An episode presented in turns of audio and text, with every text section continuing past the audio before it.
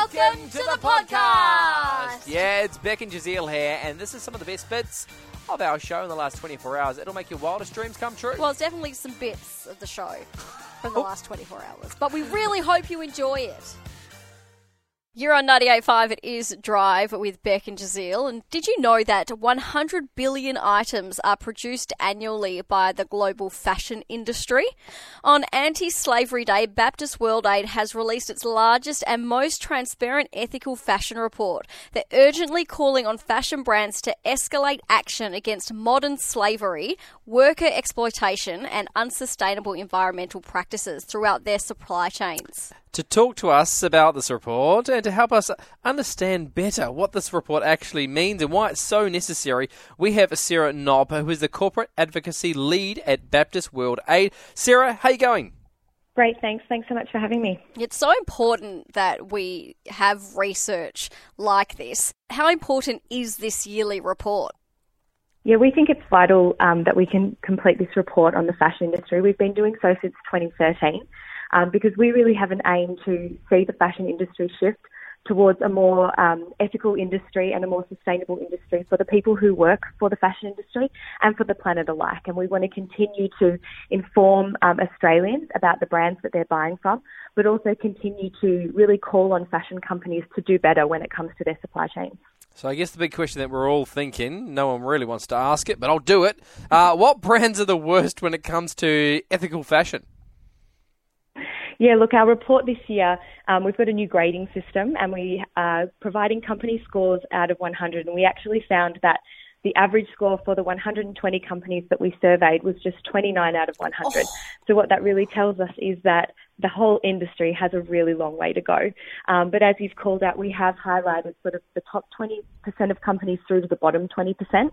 Um, and a lot of those companies in the bottom 20%, you know, really lack transparency around what's actually going on in their supply chain. And so we would encourage your listeners to go onto our website, baptistworldaid.org.au, check out our brand finder and, and have a look at some of your favourite brands. And if they are in the bottom 20%, then write to them, which you can do through our website, and tell them that you want to see them do better. Mm. Oh, it's sometimes it's heartbreaking when you have like a favourite brand that you're loyal to, then you go and see where they sit. Oh, breaks your heart, and just like, you can't do it anymore. Got to go somewhere else. Now, for most of the world's garment workers, earning a living wage really is a lifelong struggle. How does Baptist World Aid help with this?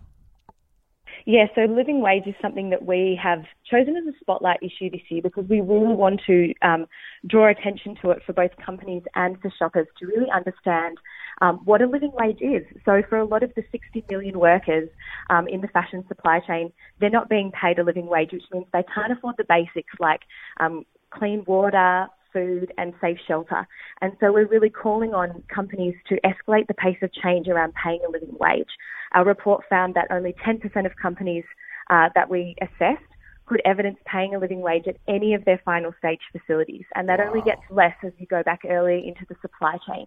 And so there are tens of millions of people working in the fashion industry who aren't being paid enough just to just to afford the basics in life. Oh, it breaks my heart. How how do you keep the brands accountable though? Is it just sending emails, calling them? Like what what do you have in place to keep them accountable?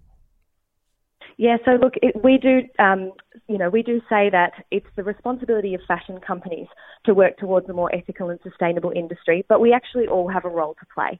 And so we encourage shoppers to get really active this year and tell the companies that you buy from that you want to see them do better. And so you can look on our brand finder and see how they're performing. You can write to them through our website and tell them that you want to see them do better. Um, but you can also talk to your friends about it. You know, get the word out there. We really, we really want to activate um, global citizens and a global community to start asking for better in the fashion industry. So it's it's power in numbers, really. Because mm. I mean, if the only two of us do it, nothing's going to happen. But they need to be you know, they really need something to come hit them hard for them to change. Yeah, and everyone can do their part to end this modern day slavery. Now, how did COVID impact the global fashion industry? Did it did it make any good or bad changes? Yeah, so we we actually did a COVID report in 2020 that looked specifically at some of the impacts on um, workers in the garment sector um, throughout the COVID period, but undoubtedly they have been really um, really affected by the COVID pandemic. So we actually included the story of a garment worker this year who's um, whose production requirements massively increased over COVID. Um, so they had to produce a lot more in the same amount of time, um, but then weren't getting paid any more to do that. And so they were required to do excessive overtime. Um, they were being penalised um, by their supervisors at work. And, and we're still not even earning a living wage at the end of the day to take home. And so it's been a really difficult experience for a lot of garment workers.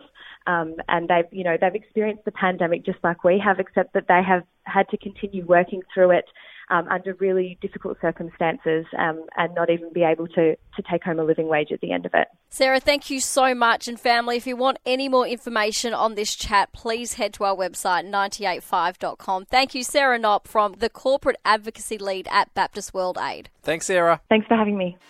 Whew, what a hoot that was. That was. Oh, I'm Yeah. tired just from listening to it. Oh, I'm energized. Yeah. want more from The Drive Show, just visit 985.com and don't forget you can tune in live anytime for more of this great banter.